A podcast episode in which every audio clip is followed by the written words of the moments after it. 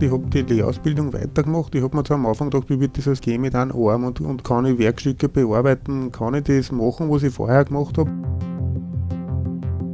Ich habe mir eigentlich vielleicht irgendwo auch Selbstbestätigung oft nicht helfen lassen, weil ich gesagt habe, nein, ich kann das eh, ich mache das eh, da braucht euch eh keine Sorgen machen. Und das ist für mich gute Hilfe.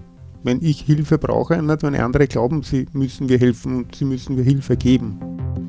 Man hat einen Unfall durch Unachtsamkeit und verliert eine Hand oder man wacht am nächsten Tag auf und hat Einschränkungen, geht ins Spital und kriegt die Diagnose Multiple Sklerose. Also man muss immer dessen bewusst sein, dass das von einer Sekunde auf die andere das normale Leben vorbei sein kann. Das waren Christian Urfahrer und Martin Geitschneck. Die beiden Niederösterreicher sind seit Jahren Kollegen und leidenschaftliche Hobbysportler. Was sie noch gemeinsam haben, egal was kommt, sie machen ihr eigenes Ding auf ihre eigene Weise. Ganz nach dem Motto, geht's nicht, gibt's nicht. Mein Name ist Johanna Hirzberger und wir starten jetzt in die Sendung. Alles inklusive. inklusive. Zwei Gäste, ein Job, keine Hemmungen. Das Talkformat auf Radio Radieschen. Und damit darf ich meine heutigen Gäste vorstellen. Hallo und herzlich willkommen, Christian Urfahrer und Martin Geitschneck. Schön, dass ihr beide da seid bei uns zu Gast. Ja, es freut uns sehr. Ja. Natürlich. Ich würde gerne mal damit beginnen, dass ihr euch kurz vorstellt. Vielleicht beginnen wir bei dir, Christian. Gut, mein Name ist Christian Urfahrer. Ich komme aus dem Bezirk Lilienfeld, genauer gesagt aus St. Veit an der Gölsen. Bin 49 Jahre alt, bin verheiratet, habe drei Kinder und ja. Äh, mein Name ist Martin Geitschneck, ich bin 56 Jahre alt, wohne in Wiener Neustadt und bin Informatiker. Sehr gut. Wir haben gesagt, den Namen verwenden wir nicht, aber dennoch, welche Branche verbindet euch? Die Branche, die uns verbindet, ist der öffentliche Verkehr. Wir sind in einem großen Verkehrsunternehmen tätig, schon sehr lange Jahre und wir kennen uns auch schon sehr lange Jahre, bedingt auch durch unsere Behinderung und durch die interne Kommunikation, was wir auch bei uns haben in der Firma. Und ja. Kenne und schätze ihn schon sehr lange. Das ist sehr schön. Wie seid ihr denn überhaupt zu den, zum Eisenbahnbetrieb gekommen? Ja, wie bin ich zum Eisenbahnbetrieb gekommen? Ich habe damals noch der, oder noch während der Schule versucht, einen Lehrplatz zu finden und habe mich natürlich bei einigen Betrieben auch beworben und unter anderem natürlich auch bei der Eisenbahn, weil mein Vater dort tätig war. Und habe halt damals dort dann die Aufnahmeprüfung gemacht, habe mir gedacht, naja, dieser, dieser Beruf des Maschinenschlossers hört sich ganz nett an, die Aufstiegschancen sind ganz gut, habe man gehört und ja, probierst das halt einmal. Damals waren 300 Lehrlinge für die Aufnahmeprüfung angemeldet und 30 haben es genommen und ich habe es Glück gehabt, dass ich es geschafft habe, dass ich da bei den 30 dabei war. Mhm. Und ich war das dir, Martin? Also bei mir war es so, dass ich ganz normale AHS-Matura gemacht habe und dass ich dann Medizin studiert habe. Bin aber relativ zeitig Vater geworden und die Aussichten damals, so Mitte der 80er Jahre, waren ziemlich schlecht. Also man hat eine lange Wartezeit am Turnusdienst gehabt und hat dann noch eine lange Zeit gehabt, bis man überhaupt fertig gewesen ist, weil der Turnusdienst drei bis fünf Jahre gedauert hat, damals noch nach der alten Studienordnung und das war mit einem Kind natürlich nicht praktikabel. Gleichzeitig habe ich schon bei den Eisenbahnen gearbeitet. Dann hat die intern äh, Informatiker gesucht, Voraussetzung war Matura und das war so ähnlich wie beim Christian Aufnahmeverfahren. Das waren 200 Bewerber und von den 200 Bewerbern haben 17 die Aufnahmeprüfung geschafft und davor haben acht Leute den Kurs fertig gemacht und zwei Leute sind Systemprogrammierer geworden und einer davon bin ich gewesen. Ihr arbeitet ja eigentlich innerhalb des Betriebes in ganz unterschiedlichen Bereichen. Wie viel wisst ihr da voneinander? Wie viel bekommt ihr da voneinander mit? Wie viel tauscht ihr euch auch miteinander aus? Naja, es ist so, dass wir uns ja auf einer Ebene austauschen, wo es eigentlich prinzipiell um Behinderungen geht, um Leute, äh, die wir unterstützen, wo wir ganz einfach Vorsorge treffen, dass ihnen geholfen wird. Und insofern ist es nicht wirklich relevant, in welchem spezifischen Bereich man arbeitet. Äh, der Christian ist, glaube ich, bei technische Services. Ähm, ich weiß, dass es technische Services gibt. Ich hatte Berührungspunkte, aber sonst nicht viel mehr. Ja, technische Services ist eigentlich diese Firma, die was die Züge und so weiter repariert und in Schuss bringt. Und ja, ich bin dort tätig im Qualitätsmanagement und ist halt eine ganz andere Schiene, als was halt er macht. Ne? Er programmiert halt die Dinge und wir kontrollieren halt manche Sachen. Ja. Du hast mir im Vorab schon erzählt, dass du eigentlich viele verschiedene Stationen durchgemacht hast. Äh, vielleicht so einen kurzen Eindruck, was war das alles und bist du quasi naja. ein fixer Bestandteil der Familie jetzt des Unternehmens, weil wenn du in so vielen verschiedenen Bereichen gearbeitet hast, dann bist du ja fast nicht ersetzbar. Ich habe äh, eben, wie gesagt, Maschinenschlosser gelernt, habe während meiner Ausbildung den, den Unfall gehabt, habe dann aber noch die Ausbildung fertig machen dürfen, sprich die Lehrabschlussprüfung, habe dann normal im Betrieb gearbeitet, sprich äh, äh, in dem Bereich, wo Heizungen verbaut werden, repariert werden, Elektroinstallationen im Fahrzeug, und so Schaltkästen und so Dinge. Und im Jahre 96 hat es dann also eine kleine Umstrukturierung gegeben und da bin ich dann in, ins Büro gekommen, weil man gesagt hat, naja, im Büro war es vielleicht mit einer Behinderung besser aufgekommen als wie in der Werkstätte, obwohl ich eigentlich immer alles gemacht habe dort und das eigentlich eh ganz gut funktioniert hat. Und bin ich dann dort gelandet und habe dann am Anfang alle möglichen Dinge gemacht. Vom Baustellen mitfahren und bei Dingen reparieren geholfen und so weiter. Und irgendwie habe ich dann einen, einen, Menschen bei uns kennengelernt, der was mit meiner Mutter bekannt war und der hat das Thema Arbeitnehmerschutz übergehabt. Und bin dann äh, in das Thema Arbeitnehmerschutz eingedrungen, weil er ihn braucht hat und habe dort Evaluierungen, Arbeitsplatzevaluierungen gemacht. Alles inklusive. Zwei Gäste, ein Job, keine Hemmungen. Das Talkformat auf Radio Radieschen. Hallo und herzlich willkommen. Mein Name ist Johanna Hirzberger und bei mir zu Gast sind heute Christian Urfahrer und Martin Geitschneck. Ja, die beiden Kollegen arbeiten in einem Eisenbahnbetrieb aber in unterschiedlichen Bereichen. Darüber haben wir jetzt schon ein bisschen gesprochen. Ein Bereich, der euch verbindet, ist eure Tätigkeit im Bereich Behinderungen. Vielleicht könnt ihr mal kurz ausführen, was überhaupt eure eigene Betroffenheit ist. Magst du gleich beginnen, Martin? Meine Betroffenheit ist, dass ich seit 1996 äh, Multiple Sklerose habe. Da wurde ich diagnostiziert mit 31 Jahren und habe daher einen Zugang zu diversen Arten von Behinderungen, weil die Multiple Sklerose ja eigentlich den ganzen Körper betreffen kann. Und ich bin von Anfang an sehr, sehr offensiv mit dem Thema umgegangen. Habe es jedem Menschen erzählt und gesagt, weil man ganz einfach bei der MS, äh, wenn man einen Schub hat, dann mitunter der herwackelt. Und das schaut dann aus, wenn man alkoholisiert ist, aber das wollte ich eben vermeiden, dass das irgendjemand glaubt, weil ich eigentlich keinen Alkohol trinke. Daher habe ich das sehr offen gehandhabt. Ja, und mit dieser offenen Art äh, erlebt man natürlich sehr viel. Da kommen viele Leute auf einen zu und geben einen guten Tipps und man erfährt wieder von anderen, was sie haben, was für Probleme es gibt. Und auch innerhalb der Firma habe ich das kundgetan und dann bin ich natürlich auch intern zu einer Stelle gekommen, ein, eine Behindertenvertrauensperson. Und in weiterer Folge bin ich dann gefragt worden, ob ich da auch mitarbeiten würde und das habe ich bejaht und bin das bis heute. Mhm. Schön, also ich würde dann auch gleich nachher noch mal drauf eingehen, mhm. aber vielleicht noch zu dir. Wie, wie ist dein Zugang? Weil die HörerInnen wissen ja jetzt eigentlich noch gar nichts von euch, außer dass wir bisher besprochen haben. Naja, ich habe 1989, mein, wie gesagt, meinen Unfall gehabt, ich habe mit Sprengstoff experimentiert und habe dann meinen linken Arm verloren.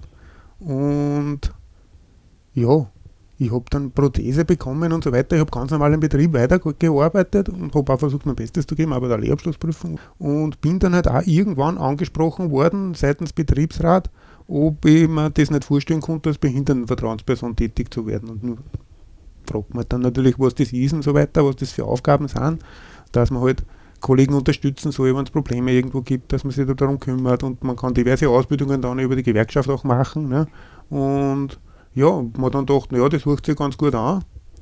Schauen wir sich das einmal an. Und ich bin es auch bis heute noch.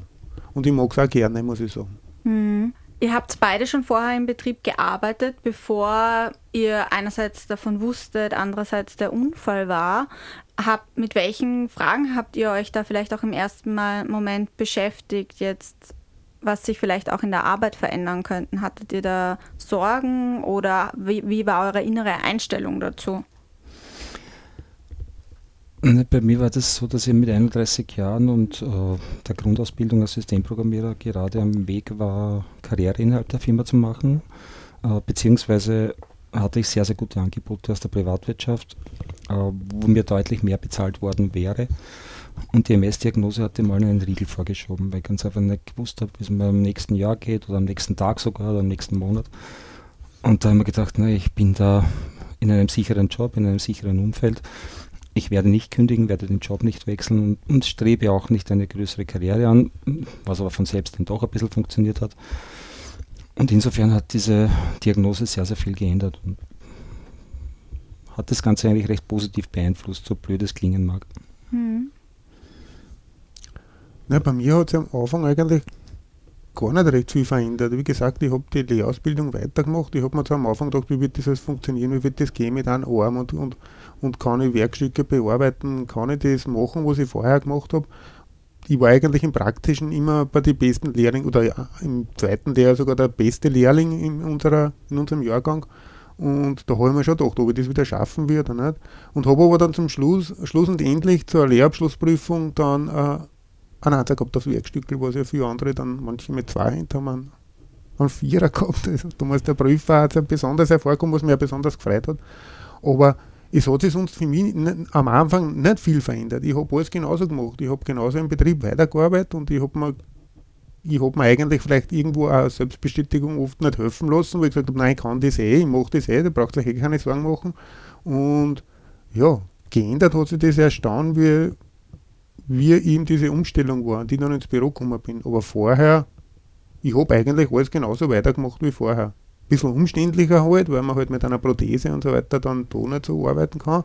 Aber man lernt viel dazu, man wird geschickter mit einer Hand und, und man schafft es dann schon irgendwie. Und das hm. passt dann schon. Du hast gerade angesprochen, Stichwort Hilfe und sich helfen lassen. Also wenn man selbst betroffen ist, dann kann man ja vielleicht ganz andere Hilfestellung geben als Personen, die nicht betroffen sind. Wie waren da auch Ihre Erfahrungen einerseits in der Position, als ihr zuerst Hilfe bekommen habt von anderen Betroffenen und auf der anderen Seite, als ihr Hel Hilfe gegeben habt anderen? Ich glaube, die gute Hilfe ist diese Hilfe, wann sie wer helfen lässt, wenn er das will. Man will niemandem eine Hilfe aufdrängen. Also jetzt da immer fragen und soll da helfen und soll er das machen und dann gibt den Schaffen, der, ich mache das. Das ist nicht der Sinn der Sache. Ich glaube, äh, mir war wichtig, dass ich, wann ich dann Hilfe braucht habe, dann habe ich es eh gesagt. Und das ist für mich gute Hilfe. Wenn ich Hilfe brauche, nicht wenn andere glauben, sie müssen mir helfen und sie müssen mir Hilfe geben. Ich habe die Erfahrung gemacht, dass man die Menschen, die eine gewisse Art von Behinderung haben, die ansprichst auf das und ob es denen helfen so ist und so weiter, ist das immer ein bisschen so mit, mit, mit, mit, mit wie soll ich sagen, mit Scheu verbunden und nein, ich brauche das eh nicht und, und nein und hin und her. Und Wann natürlich dann Hilfe gebraucht wird, dann ist man eh da und das ist vielleicht oft nicht gleich, das, man muss sich vielleicht erst auf gewisse Sachen erkundigen und gewisse Sachen versuchen durchzusetzen. Hm. Hast du noch was zu ergänzen? Ja, diese Erfahrung von Christian kann ich nur teilen und bejahen, dass es so ist. Äh, den größten positiven Effekt habe ich ganz einfach immer erzählt, weil ich den Leuten gesagt habe, ich bin da, egal was du brauchst, wenn du nur reden möchtest, wenn du Unterstützung brauchst, ich bin ganz einfach da für dich.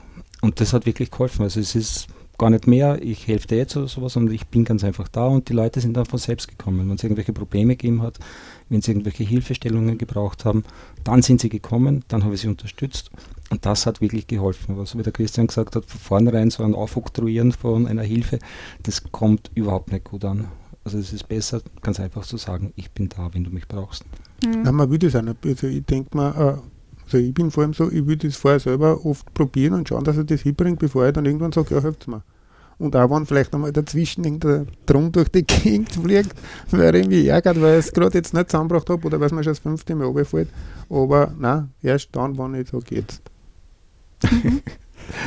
Ja, das ist etwas, was ich selbst erfahren habe mit meiner Frau natürlich. Die, meine Frau leitet ein Behindertenwohnhaus.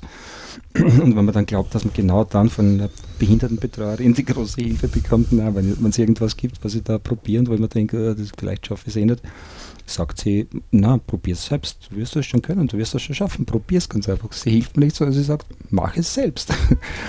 Was natürlich dann mitunter in einem Fiasko endet, weil die linke Hand bei mir nicht so funktioniert, wie sie funktionieren sollte. Aber es macht Spaß und es ist eine sinnvolle Herangehensweise von ihr. Schön. Alles inklusive. Das Talkformat auf Radio Radieschen. Eine zweite Sache, die euch verbindet, zumindest habe ich es den Vorgesprächen so entnommen, ist Sport, oder? Ja. Habe ich das richtig verstanden, dass ihr Hast du sportlich richtig seid? verstanden, ja. Was für Sport betreibt ihr denn gerne vielleicht? Martin, magst du anfangen? Ja, ich habe vielfältige Sportarten gemacht, aber die, die Hauptsportart in meinem Leben war eigentlich Fußball. Ich habe bis zur Regionalliga gespielt und ähm, bin da natürlich immer ein paar Klassen runtergegangen. Und mit 31 habe ich dann am Schluss noch Oberliga oder zweite Landesliga gespielt, weiß nicht mehr genau. Und da habe ich schon koordinative Probleme durch die MS gehabt und das habe ich dann beenden müssen, weil Fußballspielen mit den schnellen Drehbewegungen ganz einfach nicht mehr funktioniert hat. Und dann bin ich umgestiegen auf Laufen, weil ich ganz einfach etwas tun wollte. Nach der Empfehlung vom AKH, dass ich mich schonen soll, habe ich, an das habe ich mich gehalten und das war genau das, der falsche Weg. Einen Schub nach dem anderen gehabt und das kann nicht gut gehen. Und dann habe ich mit Laufen beginnen, begonnen und äh, bin jetzt bis heute 102 Marathons gelaufen, habe 8 Ironmans gemacht und 13 Ultrabewerbe, also so Läufe über 100, 120 Kilometer. Und damit geht es mir ganz gut. Das ist so unfassbar. Ich habe es mir ja schon vorher beim Vorgespräch gedacht. ja, also ich finde das wirklich, ich weiß ja nicht, ob das jetzt die richtige Reaktion ist, du kannst mir gern Feedback geben, aber ich finde das einfach unfassbar bewundernswert, weil ich kann es mir, mir einfach nicht vorstellen, dass ich so viel sportlichen Ehrgeiz aufbringen kann. Du bist noch zu jung. wirklich, Marathonläufer beginnen typischerweise so zwischen 30, 35, 40 Jahre damit. Wenn du ganz einfach diese innere Ruhe hast, dass du dich am Sonntag hinstellst und alleine drei Stunden, dreieinhalb Stunden durch die Gegend läufst. Äh, Wenn man jung ist, will man das mit anderen Gleichaltrigen machen, den Sport, also sei es jetzt Volleyball oder sonst irgendwas, Fitnessstudio, Fußball spielen, aber diese Ruhe, die man braucht, um dreieinhalb Stunden zu laufen, alleine durch die Gegend, die kommt erst mit zunehmendem Alter. Mhm. Wie ist das bei dir, Christian? Der Sport, ich mache, äh, also ich tue im Sommer Mountainbiken.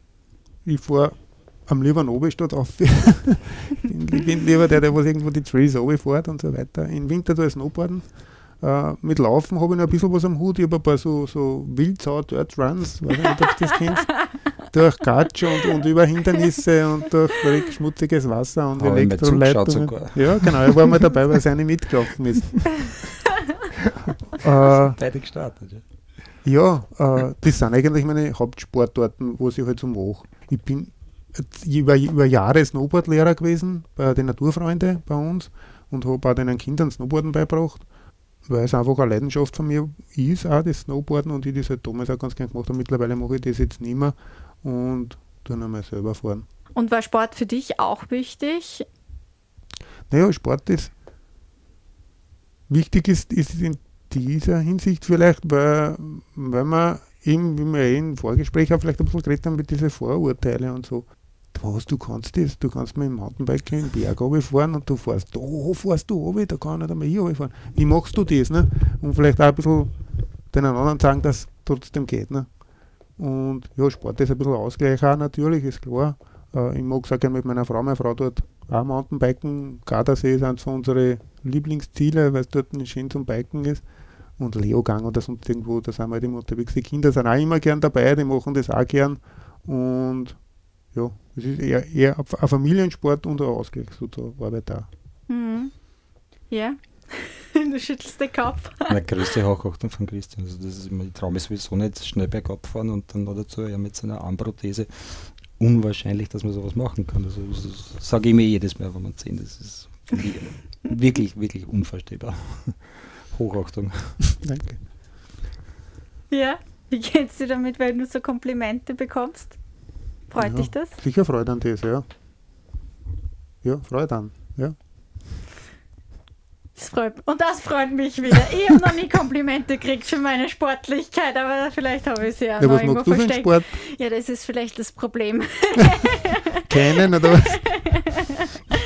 Na, so ein bisschen Volleyball spielen, was mhm. du gesagt hast. Und ja, wir haben vorher schon geredet, ich komme eigentlich ähm, aus einer Gegend, wo es einen See gibt. Da laufe ich manchmal eine Runde, aber der hat ja nur drei Kilometer, das ist dann schnell bewältigt. Und ja, Bouldern ein bisschen. Ah, schön. Ja. Bouldern ist ganz was Tolles. Also das stärkt nicht die Rückenmuskulatur. Ganz, ganz ein toller Sport. Ja, ich merke es auch echt durch das, dass ich jetzt mehr am Schreibtisch sitzen muss wieder. Hilft das, das ist schon ganz gut. Meine Ehefrau kommt vom Klettern, die klettert 7 plus und hat dann mit Laufen begonnen. Die spielt sie beim Laufen. Wenn einfach der Oberkörper stark genug ist, also aufrecht und stabil ist, dann spielen sie die Füße unten und ich kippe meistens so nach vorne und da ist jeder Schritt anstrengend. Also wenn man vom Bouldern kommt oder vom Klettern kommt, wird man sicher ein guter Läufer. Mhm. Ja, ich merke schon, ich kriege Motivationszusprüche. Das freut mich. Schauen wir mal, ob ich es dann umsetzen kann. Alles inklusive. Das Talkformat auf Radio Radieschen. Ah ja, ihr habt mir auch von einer tollen, ja, einem tollen Event erzählt, dem Fest, das ihr auch immer wieder ausrichtet. Vielleicht könnt ihr das auch den Zuhörerinnen und Zuhörern erzählen, was das genau ist. Naja, unser, unser Konzern äh, veranstaltet schon über Jahre so ein Behindertensportfest, wo alle Mitarbeiter, die eine Behinderung haben, daran teilnehmen können. Und dort werden diverse Sportarten wie 100 Meter laufen oder 400 Meter laufen oder Kugelstoßen oder Standweit und was halt jederjenige machen kann, äh, aus, also durchgeführt. Ne? Wir haben auch äh, Sitzball, dann haben wir Tischtennis und, und, und Fußball und, und das ist halt also ein ganzer Tag und wo halt Menschen mit Behinderungen zusammenkommen. Ne? Egal, ob das jetzt dann ist mit einem Fuß oder ob der im Rollstuhl sitzt oder ob er ein Messer hat oder, oder nur eine Hand oder vielleicht irgendeine Behinderung hat, die was man auf den ersten Blick überhaupt nicht weiß, ne? überhaupt nicht merkt, äh, kommt man halt dort zusammen und verbringt halt einen schönen Tag und, und ja, eigentlich ist dort die Kommunikation das der Hauptgrund, warum man hinkommt. Jetzt nicht, dass man dort der Beste im Kugelstoßen ist oder der Beste auf die 100 Meter laufen, sondern auch um, um Erfahrungen auszutauschen, um zu schauen, wie, wie geht es einem anderen mit seiner Behinderung.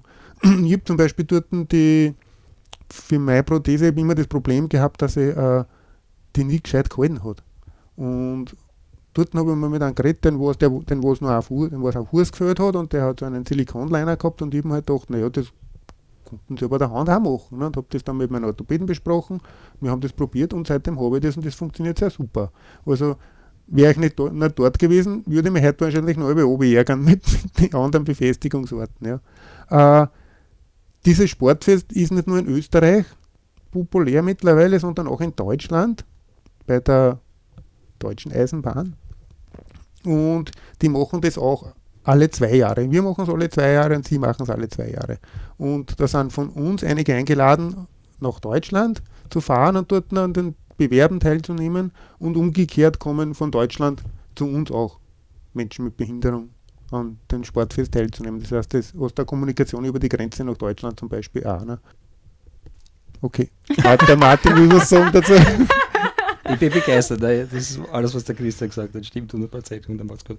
Aber nur bin ich da jetzt bei den letzten Besprechungen dabei gewesen, deswegen hake ich da ganz kurz ein. Okay. Also man hat sich jetzt auf ein gemeinsames Sportfest geeinigt und zwar in Salzburg auf einer tollen Sportanlage, weil bis jetzt war das österreichische in Wien äh, bei der UNO-City und das Deutsche, weiß ich gar nicht genau, wo das gewesen ist, aber auf jeden Fall wechseljährig eben, wie gesagt, ein Jahr da und ein Jahr dort. Und jetzt hat man sich auf ein gemeinsames geeinigt in Salzburg.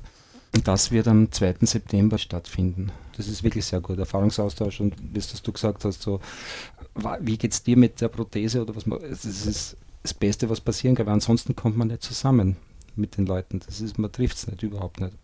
Vor allem kann ich mir vorstellen, wenn man dann halt auch was hat, über das man vor Ort auch sprechen kann, wo man gleich mal eine gemeinschaftliche Basis hat, dann kommt man auch leichter ins Reden genau. oder da fallen vielleicht auch die Hemmungen so, dass du jetzt aus dem Telefonbuch, du raussuchst oder was, du weißt, aha, der hat irgendwas, dass du den jetzt dann anrufst und kontaktierst und mit den redest, das magst du eh nicht, aber dort kommst du schon ins, ins, Gespräch, vor allem dann bei der Abendveranstaltung redest du sich dann du ein bisschen leichter. und Martin, du hast vorher auch erzählt äh, im Vorgespräch, dass du da auch als äh, Leiter oder auch in den Gruppen, in den Organisationen involviert hm. bist. Stimmt das? Was machst du da genau? Bist du da für eine Sportrichtung zuständig? Nein, es gibt bei dem Sportfest eben, weil das nicht einer alles organisieren kann. Also einer kümmert sich ums Catering, einer um die Location und so. Und da gibt es eben verschiedene Menschen, die sich um Bereiche kümmern und ich habe beim letzten Sportfest die sportlichen Belange über gehabt. Das heißt, die ganzen Bewerbe organisieren, dass man halt alles hat für die Bewerbe, eine Zeitnehmung hat für einen 100-Meter-Lauf, die Weitspringer, dass die Lehrlinge eingeschult werden, bis die Meter und Zentimeter abmessen richtig und eintragen. Also gibt es eine Preisverleihung oder gibt es überhaupt einen Wettkampf? Wie schaut das aus? Ja, es gibt sehr wohl einen Wettkampf, also wo man jetzt zum Beispiel dieses Standweitspringen nimmt, ne? das ist dann in, in Gruppen halt auch eingeteilt. Ne? Und je nachdem, wer am weiteren hupft, der kriegt den ersten Platz, den ersten Pokal und der zweite und der dritte. Also es gibt sehr wohl eine Preisverleihung dann. Ne? Und dann gibt es ja noch die Preisverleihung zum Tagessieger, ne? gibt es dann auch noch. Und wo es halt Pokale dann gibt und wo du halt auf die Bühne aufgehst und halt bejubelt wirst, dass du der Beste bist. Ja, es gibt ja da unterschiedliche Kategorien natürlich. Man kann nicht jemand, der amputiert ist, gleichstellen mit einem, der eine chronische Krankheit hat. Und, genau. und da gibt es ja die Preise in den unterschiedlichen Kategorien, aber gerade weil du das angesprochen hast, der Standweitsprung, das hat mich am meisten begeistert, wenn Menschen, die Oberschenkel amputiert sind, auf einem Fuß dann einen Standweitsprung machen. Es ist unwahrscheinlich, dass das funktioniert und dass sie dieses trauen und dass sie es können. Also das ist und gar nicht toll. wenig weit, ne? Ja. Da springen manche andere mit zwei Füßen nicht ja. so weit. Aber habt ihr selber auch schon mal irgendeinen Preis gewonnen dort? Naja, ich war schon ein paar Mal Tagessieger. Was ist der Tagessieger dann? Ja, der, was halt die meisten Bewerber mit dem ersten Platz gemacht hat. Ne? Aha, ja. und was waren das dann für Bewerber? Ja, von 400 Meter, 100 Meter äh, Speer, Speerwerfen oder Standweitspringen oder ja, alles Mögliche halt. Ne? Und ja, meistens sind es die Läufer bei mir gewesen, wo ich halt dann Erster geworden bin. Und ja, ich habe halt ein paar so Glaspokale und so Sachen halt da was im Büro stehen, wie man, oder Urkunden und Medaillen, was du halt alles kriegst. Ne? Ich habe aus Fairnessgründen genau bei dem teilgenommen, was ich am wenigsten kann, mich Tischtennis. Bin dann immer sehr schnell ausgeschieden gegen behinderte Personen, die fantastisches Tischtennis spielen und ich kann das gar nicht. Aber bei Leichtathletik nehme ich ganz einfach nicht teil. Solange ich selbst ein aktiver Sportler bin, wäre das ungerecht und unfair. Würde nicht passen. Das ist nett von dir. Keine Frage. Ähm, ich habe so eine kleine Kategorie eingeführt in dieser Sendung und die heißt Was fragst du deppert? Und eigentlich geht es darum, dass man Vorurteile von Berufsgruppen hernimmt. Jetzt ist es bei euch ein bisschen schwieriger, weil ihr seid ja nicht in der wirklichen gleichen Berufsgruppe tätig. Und deswegen habe ich mir gedacht, okay, dann suche ich mir einfach Fragen aus und wir machen ein kleines Quiz stattdessen. Seid ihr bereit dazu? Ja. es hat thematisch auch äh, was mit Eisenbahnen zu tun. Also, was glaubt ihr? Welches Jahr gilt als Geburtsstunde der Eisenbahn in Österreich? Rund 1890. Ja, irgend sowas, genau, ja, hätte ich auch gesagt. 1890? 1886. Es ist tatsächlich 1836. Ah, mit 6 habe ich gewusst, 1806. Ja, beziehungsweise 1838, also 1836, äh, 36 wurde es geplant, 1838 eröffnet und zwar Kaiser Ferdinands Nordbahn Bahnhof und damit die erste Dampfbahn in Wien. Das Nordbahnviertel gibt es ja quasi jetzt noch, das wird ja jetzt zum Wohngebiet in mhm. Wien umgebaut. Ja. Ja. so, zweite Frage. Wie hoch wären alle Aufzüge der ÖBB, wenn man sie aufeinander stapeln würde? Alle Aufzüge. Alle Bahnhöfe, alle Gebäude. Alle Aufzüge, alle Aufzüge, also Aufzug, Lift, glaube ja, ich. Ja, ja. Das, genau, ja. Boah. 120 Kilometer. 54 Kilometer. Ja, es steht 3650 Meter, also 3,6 Kilometer. Okay. Gar nicht mehr? Nein, ja? hätte auch mehr geglaubt, ja. Das steht, also diese Fakte, dieser Fakt steht zumindest äh, in, auf der ÖBB unter den Facts von der ÖBB. ich bin ziemlich unter Quellenangaben. Na gut zu wissen. Okay, und dann, äh, das haben wir jetzt eigentlich schon fast besprochen, aber ich stelle jetzt trotzdem die Frage, was war eurer Meinung nach entweder das beste oder das erfolgreichste Jahr für euch bei dem Behindertensportfest? Und warum? Also ich würde sagen, mein erstes Jahr. Warum? Weil ich vielleicht auch ein bisschen da irgendwo so in die Vorurteilsschiene reingefallen bin und mir dachte, was tue ich dort und so weiter. Und bin dann aber dann trotzdem hingefahren. Und habe das Sportfest dann ganz anders erlebt, als wie was ich mir das eigentlich vorher vorgestellt habe. Und egal ob das da will auf gar keine sportliche Leistung oder irgendwie, dass ich dort noch irgendwas gewonnen habe oder keine Ahnung, sondern einfach, dass ich dann äh, die Erfahrung gemacht habe, dass das eine super Veranstaltung ist, wo super Leute hinkommen, die was nicht schlecht aufgelegt sind und Spaß haben wollen und und und ja, und darum bin ich ja bis jetzt in jedem Fest gefahren. Einmal war ich nicht dabei, weil da habe ich nicht Kinder. Das war in Deutschland. Ein einziges Mal. Okay, Martin?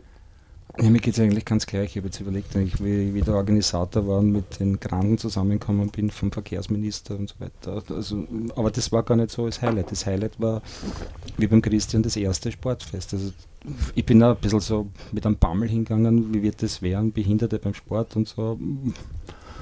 Aber es war dann so nett und so offen, wie die alle miteinander umgegangen sind.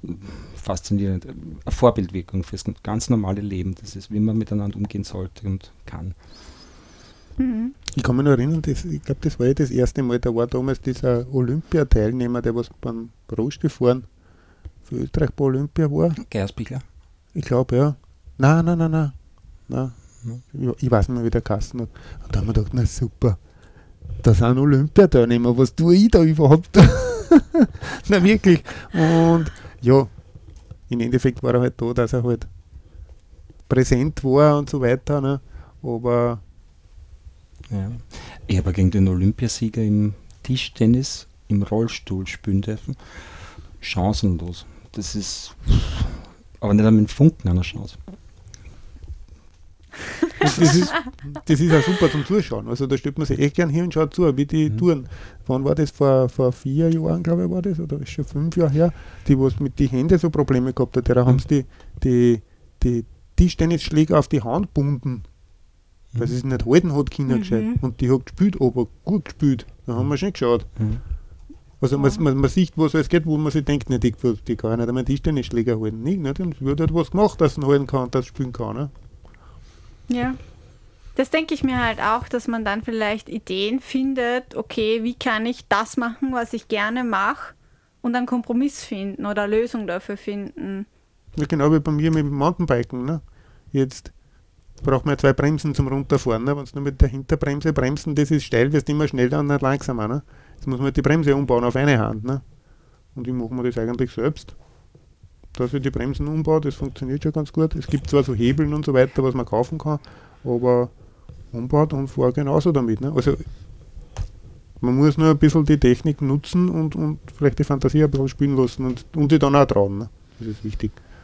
Ja, Martin schüttelt schon den Kopf. Kopfkino. Ich habe genau mit Ironman, ich habe siebenmal Klagenfurt gemacht und habe damit aufhören müssen, obwohl ich eigentlich ganz gut unterwegs war, aber ich habe das Rad mit der linken Hand nicht mehr halten können. Das sind so ganz kleine Griffe beim Triathlonrad und, und man fährt da 70, 80 km/h bergab und das ist aber wenn man vorstellt, dass der Christian da mit einer umbauten Bremse mit nur einer Hand bremsend fährt. Uh, ja, 86 ist der Rekord, Berko. Dann habe ich aber mein, mein, mein Tacho drin montiert, damit ich nicht in der in, eine, in, eine, in, in, in, was hineingerate, wo es eigentlich dann vielleicht gar nicht mehr will. Weil immer schneller, immer schneller, immer schneller und ich bin der eigentlich, der was immer schneller werden will. Und das wird dann gefährlich. Ja, falls ich immer wieder EisenbahnerInnen vielleicht im Gespräch habe, habt ihr Vorurteile für mich, die euch einfallen würden gegenüber anderen EisenbahnerInnen? Gibt es das? Mir wäre eigentlich gar Nicht behinderten Eisenbahnen. Ja, überhaupt der Branche, Beruf gegenüber. Ich glaube, dieses Sprichwort, wer nichts will und wer nichts kann, der geht zur Post oder zur Bahn, das gibt es schon lange nicht mehr. Und äh, diese ganzen Privilegien und so weiter, was man immer wieder hört, die haben ja so viele Privilegien, das gibt es also auch nicht mehr. Also es ist sehr, sehr wenig, was man vielleicht ein bisschen im Vorteil hat zu anderen. Und äh, ich erlebe das selbst oft wieder, weil ja da im, im Betrieb auch mit den Fertigungsleiter und so dort zu tun habe, da kommen Personen und, und, und, und bewerben sie und sagen dann, naja, das habe ich mir anders vorgestellt. Ne? Ja, weil sie glauben, da ist sehr chillig und da braucht man nichts tun. Also dieses Vorurteil des Eisenbahners, dass er ein Ovezara ist ne? und eh nichts tut ne? und mit ganz früh in Pension geht, das ist, das gibt es nicht mehr. Also dieses Vorurteil ist meiner Meinung nach gestorben. Okay, gut. Dann vielen Dank, dass ihr euch auch meine Deppern-Fragen gestellt habt, auch wenn sie dieses Mal in einer anderen Variante gewesen sind. Eine Frage, die mir auch immer wieder über den Weg läuft, oder ein Begriff eigentlich, ist der Begriff Outing. Ich glaube, das bezieht sich ja vor allem auf Personen, die vielleicht eine Behinderung haben, die man jetzt nicht so sieht. Wie suchen euch manchmal Personen auf, bei denen das zutrifft und welche Ratschläge gibt ihr ihnen? Also macht das Sinn, sich quasi zu outen oder ist dieser Begriff des Outens überhaupt schwierig besetzt? Wie, was ist eure Meinung dazu? Also ich bin prinzipiell ein Verfechter des Outings. Das heißt, ich gehe gerade auf den Menschen zu und sage ihnen, was Sache ist. Eben aus den zuvor genannten Gründen. Das ist, ich möchte nicht, dass irgendjemand glaubt, dass ich alkoholisiert bin, wenn ich schwanke beim Gehen oder wenn ich den Fuß nachschleife, äh, dass mir irgendwas anderes glaubt und deswegen ich gehe ganz offen damit um.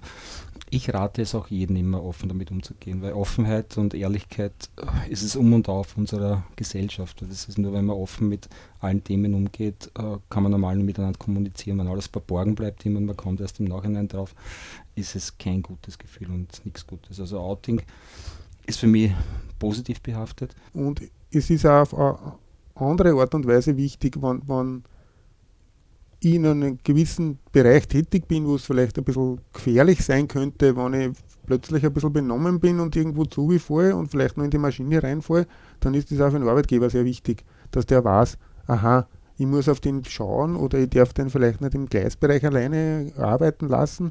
Also es gibt ja mehrere Themen. Ne? Jetzt der allein auch für ihn selbst, weil er tut ja dann selbst weh. Ne?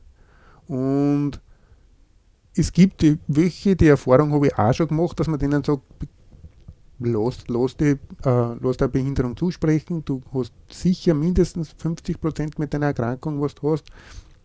Du hast dann noch vier eventuell einen Kündigungsschutz oder so, was ja bei uns als Eisenbahn eigentlich jetzt eh nicht so das Wichtigste ist. Aber was ich damit sagen will, da gibt es welche, die wollen das gar nicht. Der will sich nicht outen, der will nicht, weil das könnte sich schlecht auf sein sein Beruf und auf, sein, auf das Ansehen von, von Vorgesetzten auswirken und so weiter. Äh, ich glaube, bei uns wirkt sich das, glaube ich, nicht schlecht aus die, auf die Vor Vorgesetzten, oder? Was, wie, wie siehst du das? Ich, ich glaube, bei uns ist das jetzt nicht so, dass man der was hat, dass der dann irgend vielleicht eine Beförderung nicht kriegt. Ich meine, darf es sowieso nicht sein, ne? vom Gesetz her, wenn man es jetzt so sieht. Ne? Aber Natürlich, es kann so sein, dass wenn jemand das Outing macht, dass er Multiple Sklerose hat, weiß man genau, das ist eine chronische Krankheit, die immer nur schlechter wird, die wird nie besser. Es ist nicht ein Unfall oder dass man eine Hand verliert oder so, genau. es ist eine Krankheit, die mhm. ganz einfach schlechter und schlechter wird und die auch zunehmend Krankenstände verursacht, ziemlich sicher. Äh, bei einer Beförderungsdiskussion glaube ich schon, dass die Leute Probleme haben, dass nicht befördert werden. Ja, aber ich glaube, das Besser ist, man weiß, was er hat. Ne? Also man mhm. weiß nicht, was ja. er hat und denkt sich, der ist selber krank. Ne? Ja. Der will gar nicht, der ist selber krank. Ne? Wenn man weiß, was er hat, dann kann man das sehr wohl berücksichtigen und, und mhm. bei unseren Hearings und so weiter ist ja eigentlich immer ein Betriebsrat dabei. Mhm. Ne?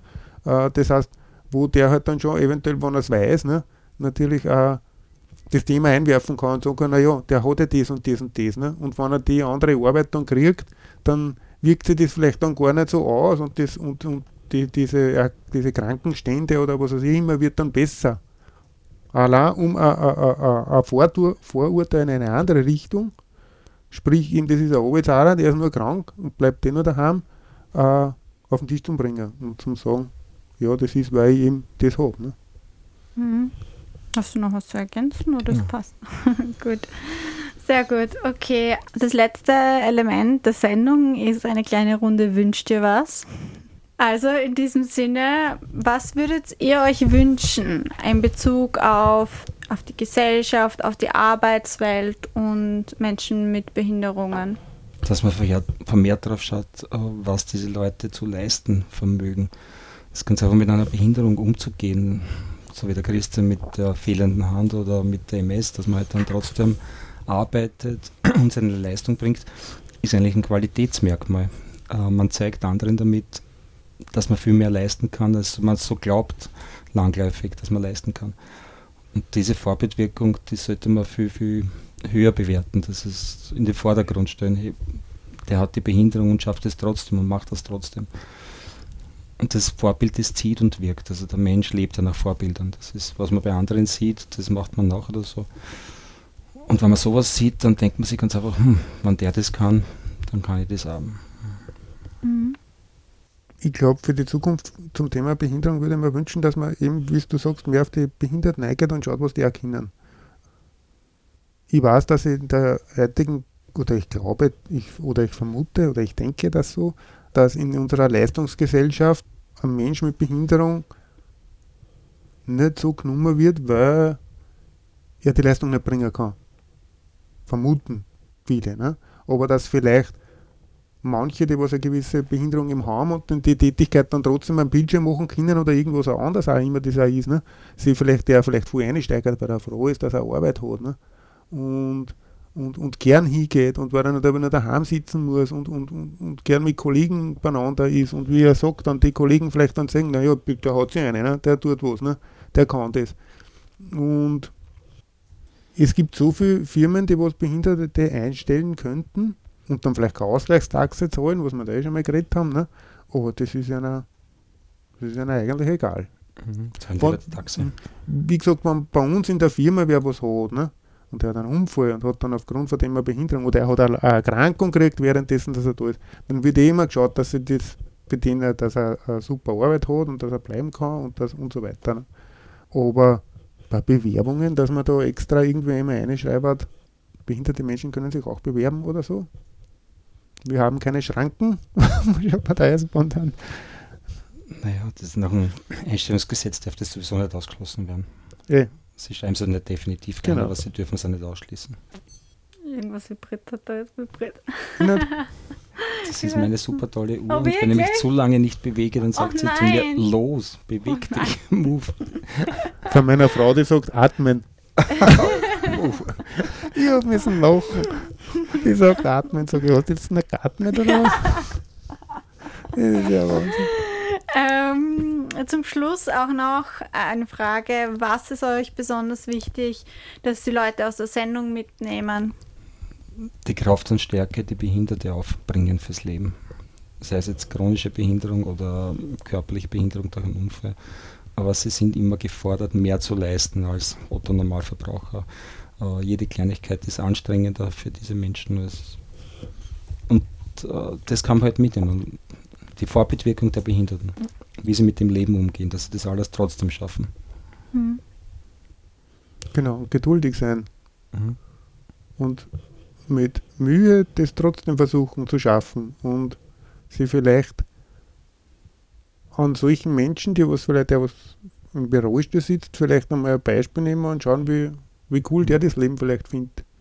Und wie, wie, wie gut es dem geht und was für, für, für Freude der am Leben hat. Wo andere, der was irgendeine Kleinigkeit, wo er hat, weil er Halsweh hat, dann sudert oder Männer schnupfen und nicht was. Ja, also sie wirklich uns so Leute ein Beispiel nehmen. Ja, das, was die Radiohörer jetzt nicht sehen, natürlich, der Christian und ich sind beide schlank, durchtrainiert, sportlich. Und genauso waren wir damals, wie das Ganze bei uns passiert ist, und das kann jeden von heute auf morgen treffen man hat einen Unfall durch Unachtsamkeit und verliert eine Hand oder man wacht am nächsten Tag auf und hat Einschränkungen, geht ins Spital und kriegt die Diagnose Multiple Sklerose. Also man muss immer dessen bewusst sein, dass das von einer Sekunde auf die andere das normale Leben vorbei sein kann. Mhm. Ja, und dass es dann trotzdem Vorbilder gibt, an denen man sich orientieren kann, wie euch beiden. Deswegen herzlichen Dank, dass ihr bei mir zu Gast wart. Ich sage danke, dass ich da sein habe dürfen. War uns eine große Freude. Merci.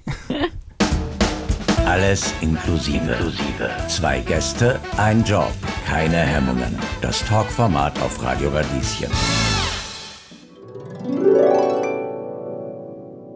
Übrigens, eine Sache gibt's noch. Wenn euch die Sendung oder der Beitrag gefallen haben, dann hinterlasst uns gerne einige Sterne und eine Bewertung. Das dauert zwei Sekunden und unser Tag ist damit gerettet.